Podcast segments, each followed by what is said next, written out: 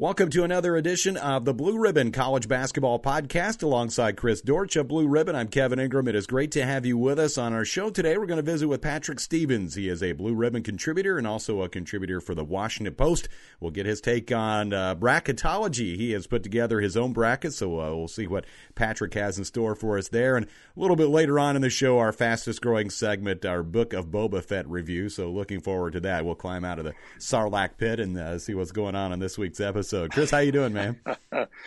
I'm doing well, man. I tell you what, I I don't know whether I'm looking forward uh, more to talking about hoops or Boba Fett, but uh, no, actually, actually, it's hoops. That's what uh, uh butters our bread, uh, and it has for years. Glad to hear you're getting your voice back, my friend. Uh, I listened to the podcast uh, last week, and it wasn't those usual golden pipes. You, had been struggling a little bit with a sinus infection, hadn't you? Yeah, I had a sinus infection. It actually happened when we were in Hawaii, and uh, it took me about it's taken me about three weeks. Last night, uh, did the the Vanderbilt Kentucky game, and that was the first time I felt like it was back to, to pretty close to normal. So hopefully, uh, be okay. I've taken some medicine along the way, and uh, I uh, got tested a couple times for COVID and came up negative. Thankfully, uh, you know, a little bit of concern there, but uh, thankfully it wasn't that. But yeah, feeling better. I appreciate it, and hopefully sounding a little better too. Uh, Chris, last night the final two unbeaten's went down. Uh, 19th ranked Texas Tech beat number one Baylor 65 62. Kevin McCullar hit a key three pointer. Baylor almost never loses at home. They had only lost at home once in the past three seasons. And then you also, uh, out in uh, California, Stanford upset number five USC 75 69. So uh, Baylor and USC were the remaining unbeaten teams, and uh, now there are none. It's crazy. I, I I saw this. I think ESPN research uh, uncovered this. Baylor had been the first defending national championship champion since Duke in 2001 uh, two to be the last undefeated team in college basketball. Huh. So I guess they technically bit the dust before uh, USC did out on the left coast. They lost to Stanford, of course. But man, is Texas Tech a story or what? Uh, I I don't know if there's another. I would be willing to bet everything I own that there's not another Division One men's basketball coach in the country that used to be a part owner of a minor league hockey team, like Mark Adams did. Yeah. Mark Adams is, is, the Texas Tech coach. He is such a great story, and and he gives hope to every career assistant or every coach who has toiled in in uh, conferences uh, below Division One. He literally spent his entire career coaching in West Texas. He was at Clarendon College. He was at Wayland Baptist, West Texas A&M, uh, Texas Rio Grande Valley. Then he gets out of it for like five years and goes in uh, with his brother on a the Lubbock Cotton Kings hockey team. Oh man, which which is completely nuts. Then he goes to Howard College, uh, which is a JUCO in Texas. Texas has great junior college basketball. He was there uh, until uh, Chris Beard uh, plucked him away uh, for his staff at Little Rock. They were there one year, won 30 games, went to Texas Tech, and Mark Adams was the architect of their defense. So this is a guy who's taken teams to national championship games at the JUCO level, at the NAIA level, and now uh, you know, he wasn't the sexy pick to replace Chris Beard after the latter went to Texas, but boy, he was the best pick. Yeah. Uh, and and he's just one of those guys that, unless you're a hoop junkie like us, maybe never heard of uh, prior, but he spent his whole life just perfecting his craft and his forte is defense. And boy, they laid some on Baylor in the second half. I think they held Baylor uh, to 39% from the floor and 21% from three in the second half. And he runs this switching defense and, and uh, you know, help side. It's, it's really impressive to watch. And I never thought I'd really get into defense as much as I have this year, but watching Tennessee so much and now keeping a closer eye on Texas Tech, defense is kind of cool. And You always love those stories of those guys who have uh, had that long journey and now getting the payoff. And it's cool to see uh, Mark Adams get that shot at Texas Tech after Chris Beard left for Texas. If Baylor drops out of the number one spot next week in the polls, I guess the question now is who moves up? Gonzaga would seem to be the most likely. Auburn maybe is the most deserving. Uh, they finished strong in an 81-77 road win at 24th ranked Alabama on Tuesday. Jabari Smith, the freshman, season high 25 points. Allen Flanigan is back. He hit really big free throws at the end. Man, Auburn looks terrific. Alabama had a chance still right there in the last minute. They were down two, and I believe it was Jahvon Quinerly. He passed up a three in the corner that would have given Alabama yep. the lead had he made it. He drove and missed. Auburn got the rebound, and Flanigan hit free throws to make it a four point game. So that's one that could have gone either way, but that was a really big one for uh, Auburn to get out of there with a win at Coleman Coliseum. It was a great game. I'll I'll never forget as long as I live J.D. Davison's dunk in traffic for a six four guard or whatever he is. It, was awesome. It feels like he but does yeah, that every game, doesn't he? He's he's off the charts athletically. The the Quinerly decision was puzzling. Uh, you know, he had the the three, and and you know, you don't have to coax any Alabama player to launch a three, and he drove, but he didn't really put up a shot on goal. The ball just sort of shot out, you know, straight to to the sky, and yeah, and then from there, Flanigan, who obviously is has lost nothing in terms of his clutch ability after having sat out so long with an Achilles issue, makes those four free throws, and I think you. I'll tell you what, Auburn will get a lot of number one votes, uh, and, and, justifiably so. Uh, their case, fifteen and one, four and zero oh in the SEC. They've won 12 in a row, which ties Davidson for the longest win streak in the country. And the only loss was that double overtime uh, defeat to to UConn, which ESPN picked as the best game of the season so far. Mm-hmm. So, uh, you know, it's unbelievable what Bruce Pearl does year after year. And to me, you know, we all know about Jabari Smith and Allen Flanigan, but he went he, he went into the portal and literally rebuilt his backcourt. He he got an in-conference transfer in KD Johnson from Georgia, who's averaging almost 13. Wendell Green Jr. from Eastern Kentucky, uh, who transfers up but is dealing. He's averaging almost 13, four boards and almost five assists, which leads the team. And they got another guard named Zep Jasper from Charleston. He starts, uh, but you hardly ever hear of him because those other two, those two other guys. So Bruce just Bruce is the best, one of the best motivators that, that I've ever been around. And he's one of the best game to game planners that I've ever been around in terms of figuring out a way to win. It may not be what you do the game before or the game after, but he figures it he figures it out, you know, that game. Right. So he, he's got a team. I mean, Walker Kessler played 13 minutes and they win at Alabama. Uh, you know, Mr. Triple Double guy. Uh, so they're they're formidable, and I think right now, uh, if if I had a vote, which I, I haven't had an AP Top Twenty Five vote in a while, but if I had, uh, Auburn would be my number one uh, next week. Chris, I, I, saw Vanderbilt and Kentucky at Memorial Gym on Tuesday night. The Wildcats won 78 66, and that was after Vanderbilt scored the last 16 points of the game. Kentucky led by 28. But Oscar Tshiebwe, he was as advertised in that game. He had 30 points and 13 rebounds. He was just dominant around the basket on both ends of the court. Ty Ty Washington, the freshman, scored 15. For Kentucky, it's not a lot of three pointers. It's a lot of close in looks, mid range jumpers. They knocked those down. 25 of their 31 field goals were two point baskets. On Vanderbilt's side, Scottie Pippen Jr. had a really good game. He came out had the look early on, scored 32, but really not enough help. They went on a run to tie the game at 22, but then Kentucky uh, pulled it back out by double figures at halftime. One thing that's hurting Vanderbilt right now is injuries, and Rodney Chatman, the uh, talented guard transfer from Dayton, had come back for a handful of games and has shown to really be a difference maker. Vanderbilt got on a nice run and, won the, um, most of those uh, that he played.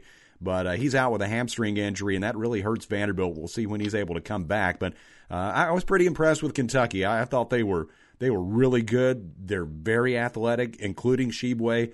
Um, I think uh, pretty bright things ahead for John Calipari's team, and they're doing it without Sahvir Wheeler right now after he got injured at LSU last week. I got to ask you, man. You grew up in Kentucky. Uh, you were a Wildcats fan. You always knew you wanted to get into radio, and the dream was to call a, a game for the Cats. Uh, you're not doing that, but you're in the SEC at a great school, and you you finally called a game against the Cats in your home gym. What did that feel like, man? Uh, it's really cool, and and no matter how many times you see Vanderbilt and Kentucky play, it's special. Um, I, I, did a game at Rupp Arena with uh, Belmont back in the 2013-14 season, and that was such a cool experience. As you get a little older, you sort of look at these things a little bit differently. Uh, certainly, I grew up in you know Big Blue Nation up there, and uh, it, it's it was just larger than life uh, basketball in that state, whether it's Kentucky or Louisville or, or Western Kentucky, where I went. Uh, there are tons of great programs up there. You know, Murray State too, and Eastern Kentucky's had its moments, but um, it, it's it's really neat and special to, to call games in the SEC and it was neat last night for me and uh, to sit there with Tim Thompson and, and, and before and after the game spend a little time with with Tom Leach and Mike Pratt who have called the Kentucky games for a long time and they're really really good but uh, just kind of cool to rub shoulders with some of those folks. Uh, I grew up listening to Cawood Ledford call the Kentucky games and you know my dad and I would turn the TV sound down and listen to Cawood on the radio whether the game was on TV or not and uh, that that's something that I, I don't know that that people in this generation would ever do or understand. Uh, but that that was such a special time to spend with my dad, and uh, uh, yeah, it, it's really neat to have these opportunities, and uh, we'll, we'll, be up there in a few weeks. But you know, when when you, you kind of get to this point, and you know, I, I work for Vanderbilt, and this is my team, and so you know, I, am pulling for Vanderbilt in these situations. But uh, really, really special to to make this lap around the SEC and get a chance to go these places and and see all the games in person this season. It's really cool. It's funny you should mention turning down the sound of the TV and, and uh, listening to the radio. I have started to do that with you, my man. Oh yeah, uh, and you have elevated your game. Uh, I must say, I every time I every chance I get, I, will I'll go to Vanderbilt's website and and it you know you you click the button listen live, and I turn down the sound. Sometimes you're a little ahead of the TV action, uh, and it's uh, but nevertheless, I, I mean, man, uh, you have risen to the challenge of, of uh, being an SEC play-by-play guy. Well, I, I really appreciate that, and I, I got to say, part of part of the dream for me was for, for my dad and my mom to have the ability to to turn down the TV and listen to me call a game. Eh, that I, I have thought about that for a long time, and uh, you know that that was part of it for, for me and, and my uncle too, who in, in a lot of ways, if there was a Kevin Ingram fan club, my, my uncle would have been like the, the president uh, emeritus. I mean, uh, he yeah. he pretty much listened to or, or watched or consumed in some way everything I did. Um, after you know, he, he had a little bit of a radio career of his own, but uh, was injured in an accident and not really able to fulfill that. So, you know, for me, this is this is very much living the dream, especially calling college basketball and, and being in the SEC and all those things. So, uh, well, it, it's well deserved. Really and, and, by the way, I am the president of the Kevin Ingram fan club. Now, you can get your eight by ten glossies. I only sign flats Just, on Thursdays. but yeah, I'm in charge of the eight by ten glossies. I'm like Colonel Tom Parker and Elvis Presley. That's cool. Selling them for a buck a pop. I appreciate that. Well, Chris, our guest this week is Patrick Stevens. He writes for Blue Ribbon. He is a contributor for the Washington Post. He's a bracketologist in his own right. You can find him on Twitter at Discourse. That's D one S C O U R S E. Patrick, what's going on? Not much, fellas. How are you this morning? Doing well. Doing well. Uh, I'll tell you, just uh, by way of introduction, uh, uh for years uh, there was a guy that, that contributed for Blue Ribbon named Al Featherston, and unfortunately he's passed. But uh, he helped me with all manner of things and and gave me suggestions and for all American teams and the polls. And when Al got sick uh, uh, and eventually passed away, it was it was a big loss to college basketball, and it was a big loss to Blue Ribbon College Basketball Yearbook. But then Mike Ashley recommends this guy Patrick Stevens to me, and he has filled Al's huge shoes as as a, a kind of advisor, and and uh, I just run stuff past you, and I I really appreciate that, man. I really appreciate your contributions and and all that you've done for the book, and thanks for joining us today. Well, first of all, I want to thank you for for having me today, and of course having me uh, with Blue Ribbon in general. It's a it's a great joy to be able to catch up with so many folks in, in basketball each summer. And of course, as you know, uh, and maybe your listeners don't know, I, I do a lot of the mid-major stuff for for you. I mean, I've got the Duke preview, you know, to kind of continue the Al Featherston line there. Uh, right. But it's a lot. It's a lot of other leagues, Uh, I think it's the full MIAC, good chunk of the SWAC, part of the A10, lot lot of different leagues, and it, it's really neat to be able to to kind of drill in and, and, and learn about different so many different teams each summer. I'd like to think that uh, your versatility for us has helped you now. I cannot believe you've had the guts to do this, my man, but you have uh, unleashed bracketology in the Washington Post, which I subscribe to. Great newspaper. Uh, what made you do that, and how tough is it?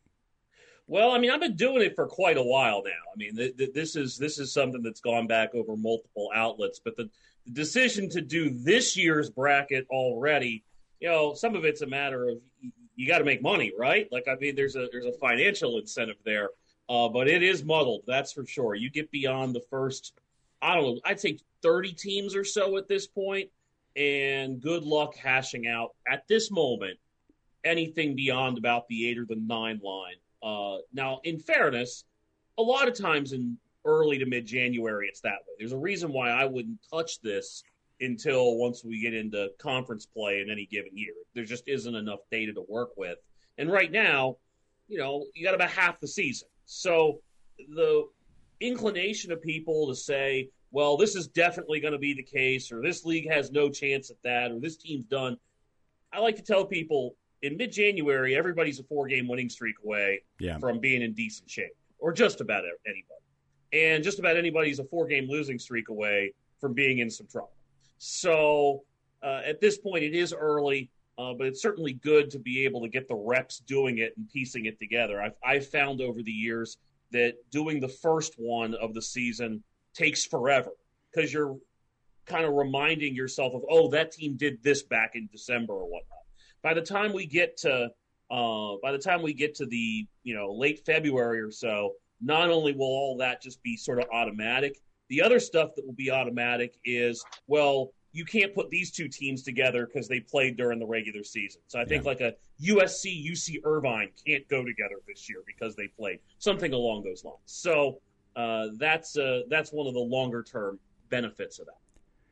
Patrick, I was looking at, at the bracket, your top seeds, at least for now Baylor, Arizona, Gonzaga, and Purdue. We live in the heart of SEC country here. What do you feel like the ceiling is for that conference? You have six, and do you think in the end that, that will probably sound about right?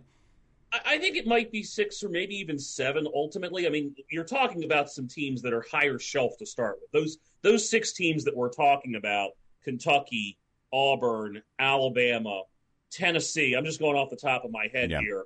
Uh, you know, those teams, LSU, I mean, those teams are all in really good shape. We're not talking about teams that at this point you'd be thinking about as double digit seeds. So the question is, is there somebody else lurking down there that's able to make a run? Maybe that's Texas A&M.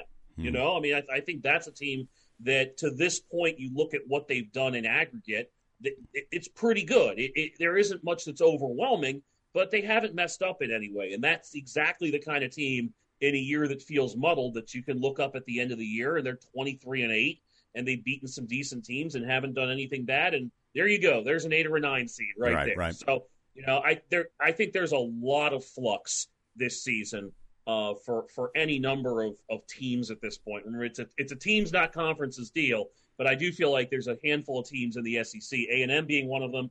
Arkansas, if they can figure things out at some point, certainly goes into that category as well. Florida, I think I have in the field barely at this point.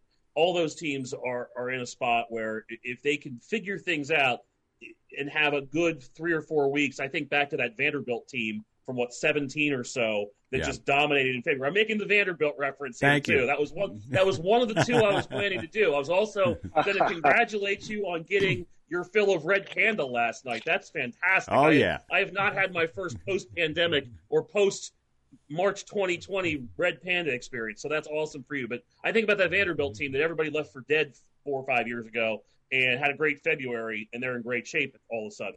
It's kind of a similar deal now. There's any number of teams that we might think, gosh, they're in a boatload of trouble and they could find their way in, into into safe harbor just with a few good weeks. Yeah, I think Red Panda, if you're doing like seedings of halftime acts, she she is a number one seed uh, pretty Absolutely. much every single maybe, year. You know, maybe number one overall. right, number wow. one overall for sure. Uh, uh, Chris mentioned your coverage of Duke. What sort of send off could that program have for Coach K? They're ranked number eight right now, twelve and two. They've gone off to a, a two and one start in the ACC. But what do you see ahead down the road here? Well, I, I think it's an interesting team. I think it's obviously a better team than what they had last season when they had their share of COVID issues. They had Jalen Johnson's midseason departure. nothing really worked right for them last year. And so they have a little bit more experience with their team. Uh, Wendell Moore Jr. has had himself a great junior season. You look at Jeremy Roach, he's a year older. Mark Williams, uh, after a little bit of a sluggish start, has come on. And they have their freshmen as well that are that are contributing big time. Uh, Banchero, for sure, the obvious guy, but Trevor Keels in that mix too. You know, there's so many different things that could happen with this Duke team. And I'm going to move ahead to the postseason, as tempting as it is to kind of sit mm-hmm. here and say, how are they going to do with the ACC? Think about these possibilities. Think about two possible regional sites for Duke this year. They could end up in Philadelphia on the 30th anniversary of the Laettner Shop for a regional. Hmm. He could be playing a regional final in Philadelphia across the parking lot from the old building. Or he could be in the Midwest regional and go to his hometown of Chicago for his final regional with the potential wow. to go to a final four. So you know, there's so many subplots that even if you, you know, you, you think about like the last ACC tournament, last trip to Chapel Hill, last game against, you know, pick pick an opponent, right? Uh, but there's so many subplots that go even into when you get into the postseason. There's just, it, it's really a lot of fun, and I think that this Duke team, despite the loss to Miami the other night, is still in much much better shape to be able to make that kind of a run. I, I don't know if they'll be a Final Four team. But they give me the sense of a team that you're going to have to play really well to defeat them. And Ohio State played really well to defeat them. And Miami, which is a, a team that's just ancient with all the old guys that they have on their roster, they played really well to defeat. So I don't think they're unstoppable, but I don't see that team going quietly once it gets into the postseason. Patrick, uh, after Mark Turgeon left Maryland, we had Mike Ashley on uh, our mutual friend. Both of you cover Maryland. What has happened uh, since with Danny Manning taking over as an interim, and who do you think makes sense to take over that program? It's not a an easy gig, as you know, by any means. It, it is not, but there's also some assets there too. When you when you think about uh, you know a passionate fan base and, and all that sort of stuff. Uh, you know how things have gone since Danny Manning took over. They were five and three uh, when Turgeon departed in early December, and here we are a little bit about a month later or so, and they're eight and seven and going to Northwestern. Uh, they're 0 and 4 in the Big Ten. It's only the eighth time in program history that Maryland has started a conference season 0 and 4. And four of those, by the way, happened to be the final season for coaches Frank Fellows, who was the guy before Lefty Driesell, Lefty Driesell, uh, Bob Wade, and now Mark Turgeon. So wow. there's there's a little little Maryland stat for you for the day. Hmm. Uh, but you know, it, it, they they found themselves in a spot on Sunday night. You know, they were down 21 right out of the chute to Wisconsin. Came back to actually take the lead on a couple occasions, uh, and then lost by one at the end. So what I would tell you is, is it's a team that hasn't stopped fighting, which is a good sign. You know, they did the same thing the other night to a degree against Illinois. They were down early rallied back, took a halftime lead, and then just got Kofi Cockburn to death in the second half. So, you know, for them at eight and seven, it's clearly not a season that's headed anywhere. So, at the very least, they have some lead time to begin that coaching search behind the scenes. I keep saying to people that I feel like this is a program that when you look at Lefty and you look at Gary Williams, there was personality. There was mm-hmm. somebody people could rally around. There was a in different ways for both of those guys, sort of a defiant chip on the shoulder type thing. You know, Gary Gary's manifested itself much more obviously. Lefty was more of a showman, but that was that was somebody people could identify with. And I feel like there's some personality that's needed there. You know, the the tempting person when you think about personality in college basketball, uh, and maybe somebody that might be drawn to the Northeast. The name everybody comes up with is Bruce Pearl, right? I mean, yeah. I don't know if you draw Bruce Pearl away from Auburn, especially if this is another Final Four team or close to. But a couple other names that stand out to me as people that I know have personality and would be charismatic and could be rallied around. Ed Cooley at Providence. Uh, can you pry him out of New England? Because he hasn't left New England. He's been a head coach at Fairfield, assistant coach at Boston College in Rhode Island. Uh, he's done great work at Providence, and you know I think he's he's certainly a guy that he can keep rattling off 20 win seasons up there. Uh, but at the same time, I think the, the ceiling's a bit higher at Maryland than it is at Providence. Another name, and this is a name, Chris, I know you're plenty familiar with, who I think is a really charismatic guy that people would really embrace at Maryland, and that's Steve Forbes at Wake Forest. Oh yeah. And yeah. and and Forbes has done great work, obviously at East Tennessee State. Uh, and then you, you kind of look at what's happened at Wake Forest, and they've started their turnaround. You can see them, I think, being a, a team that you know. You look around the ACC where there's not that many great teams, and if you have a good coach and some veteran dudes, I could see them finishing fourth or fifth in that league and, and winding up as like a nine or a 10 seed. Uh, and I think the ceiling at Maryland is higher than it is at Wake Forest. So that's no the name that, that I haven't heard thrown out there. But to me, I feel like, you know, that would make a lot of sense uh, for, for both parties potentially. That said, I'm just I'm making that up out of whole cloth. that's not rooted in any sort of reality. I'm just saying that that when thinking about what Maryland needs and what that fan base would desire, that that would be a very interesting match. You know what? I don't know if Steve and we talk or text, uh, you know, a couple times a month. I don't know if he would want to leave Wake in the ACC, but I'll tell you what, it, it's an intriguing uh, thought at Maryland because he's just like Lefty. He's a showman. Mm-hmm. Uh, I feel like Lefty would have used social media if he'd had mm-hmm. it back in the day. Forbes does that, uh, even Facebook and you know, obviously Twitter and everything else, and and, and he wins. Uh, and the other thing is, he doesn't have to sign five star kids uh, to be successful. He he's an old JUCO coach, and he's been able to, you know, throw component parts together. So that that makes a lot of sense. I, I have a friend that that is in. Uh, he he used to be a, a Dobo and a video coordinator at College Hoops, and he's now on the administration side. And he talks about this on the football side and the basketball side. He goes, you know, you have an open job, go find a guy who can just coach. Like, yeah. find a guy that can just coach, and you'll solve a lot of your problems. Right. Don't yeah. worry about all this other stuff. If you got a guy that can coach, he'll he'll figure out a lot of the issues that you have. And watching the, I love that East Tennessee State team a couple years ago. Oh, yeah. Everybody in the country, I felt like they might have been more robbed than anybody by the pandemic. There you go. Um, yeah. You know, I just I just thought that that team was headed to the Sweet 16. They were going to get they were going to knock off some two seed in the Sweet 16 or in the second round. I, I, I I knew it would happen. I, I was never so sad. and then he leaves, and Forbes leaves. So everybody knows I went to ETSU. So I hated that. Patrick, one in, in, any sure. in any case. Oh, sorry. No, no, go ahead. Go ahead. Go ahead and finish your thought. Uh, I, I think I lost my train of thought there. So. That's my bad. Patrick, one more for you before we let you go. Uh, how cool to see the MLK Day game scheduled on Monday in D.C. with Notre Dame visiting Howard and really the connections between the coaches Mike Brey and Kenneth Blakeney going back to, to Duke days. Yeah, absolutely. You know, that's really one of the highlights on the schedule around here. I'm up here in the Baltimore, D.C. area. And uh, this was a game that was supposed to be played last season, uh-huh. and then Howard's COVID issues basically shut down their season. So Mike Brey, I've, ta- I've talked to Mike Brey about Kenneth Blakeney in the past. He's like, I can still remember his address from writing handwritten notes to him when I was an assistant huh. at Duke, and it was something something Missouri Avenue. I can't remember the number, but he most certainly did.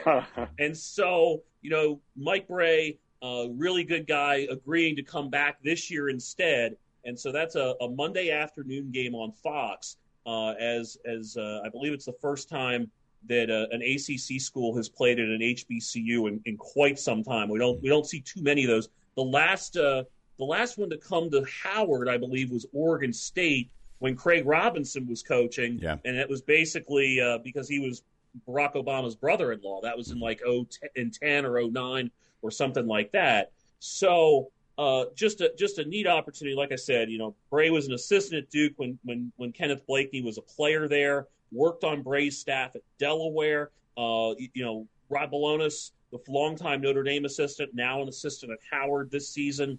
Uh, so all sorts of ties there. The, the Duke family is strong. You know, Tyler Thornton, the former Duke guard from about seven or eight years ago, was an assistant on uh, the Howard staff as well. So there's a lot of Duke going on there, uh, but obviously a, a great opportunity uh, for Howard to have a brand name opponent in town, and a great opportunity uh, for the players and, and, and, coaches at Notre Dame to get that HBCU experience. You know, I've been to Burr Gymnasium plenty of times over the years. It is it, it's a little bandbox. It's kind of the floor is sunken into into into the into the arena, and then you've got sort of a a, a walkway around it.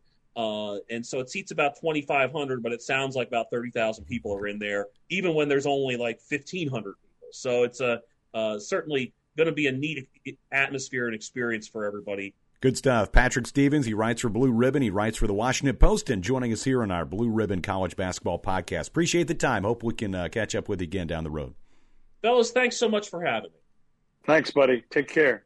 Thank you. Take care. And again, that was Patrick Stevens. You can find him on Twitter at D1scourse. That's D1 S C O U R S E. All right, Chris, we've reached the part of the podcast that everybody's waited for, and that's our uh, recap of the book of Boba Fett, our spoiler filled recap that we bring you every week.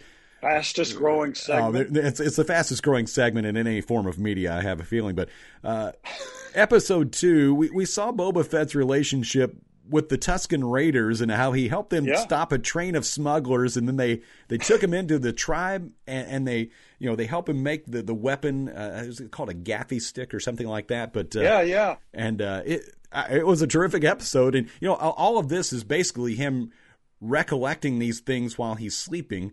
Uh, you, you, have this the here and now part of the storyline, but then you have the the backstory, and, and a lot of episode two was about the Tusken Raiders. Yeah, it, it's a great way to a vehicle as a storyteller myself and a writer I, and, and, a teacher of same i appreciate the vehicle. Uh, my son the film historian called this episode a cross between two classic films the guns of navarone and the great train robbery. Uh, and look them both up uh, uh it's it's apropos. But what struck me is uh, after he helped them take down the train, uh, the, the Tusken leader says, I got a gift for you. And he opens a box, and this lizard jumps out and climbs up into Boba's nose. And, and all of a sudden, Boba is like tripping, man. Oh, yeah. And he's wandering through the desert, and, and, he, and it's so crazy. And, and he, he gets uh, this, this branch that they turn into his club, and you, you could just see him saying, you know, man, I really appreciate the lizard and the acid trip, but next time you want to send me a gift, how about a fruit basket, dude? but it, it, was crazy. And what I really liked uh, at the end, uh, after he'd gotten his his staff built for him, I, I don't know how they forged a, a, a piece of wood uh, into a, what seemed like metal. I guess they combined yeah they combined with wood. Mm-hmm. But they, they, they get to the campfire and, and and Boba uh, uh, gets up and, and starts doing this boogie with with his rod, and another guy does, and all of a sudden, I swear, I expected to see out of a sand dune the Doors playing five to one because that, that dun dun dun, and then the next thing you know, all the Tuskens are getting up and boogieing and around the campfire, and, and the old leader gets up and and it was just the coolest thing. Uh, T- Temuera Morrison, who plays Boba, is a New Zealander, and I've heard that compared to the Haka dance that one, one of the New Zealand rugby clubs oh, does.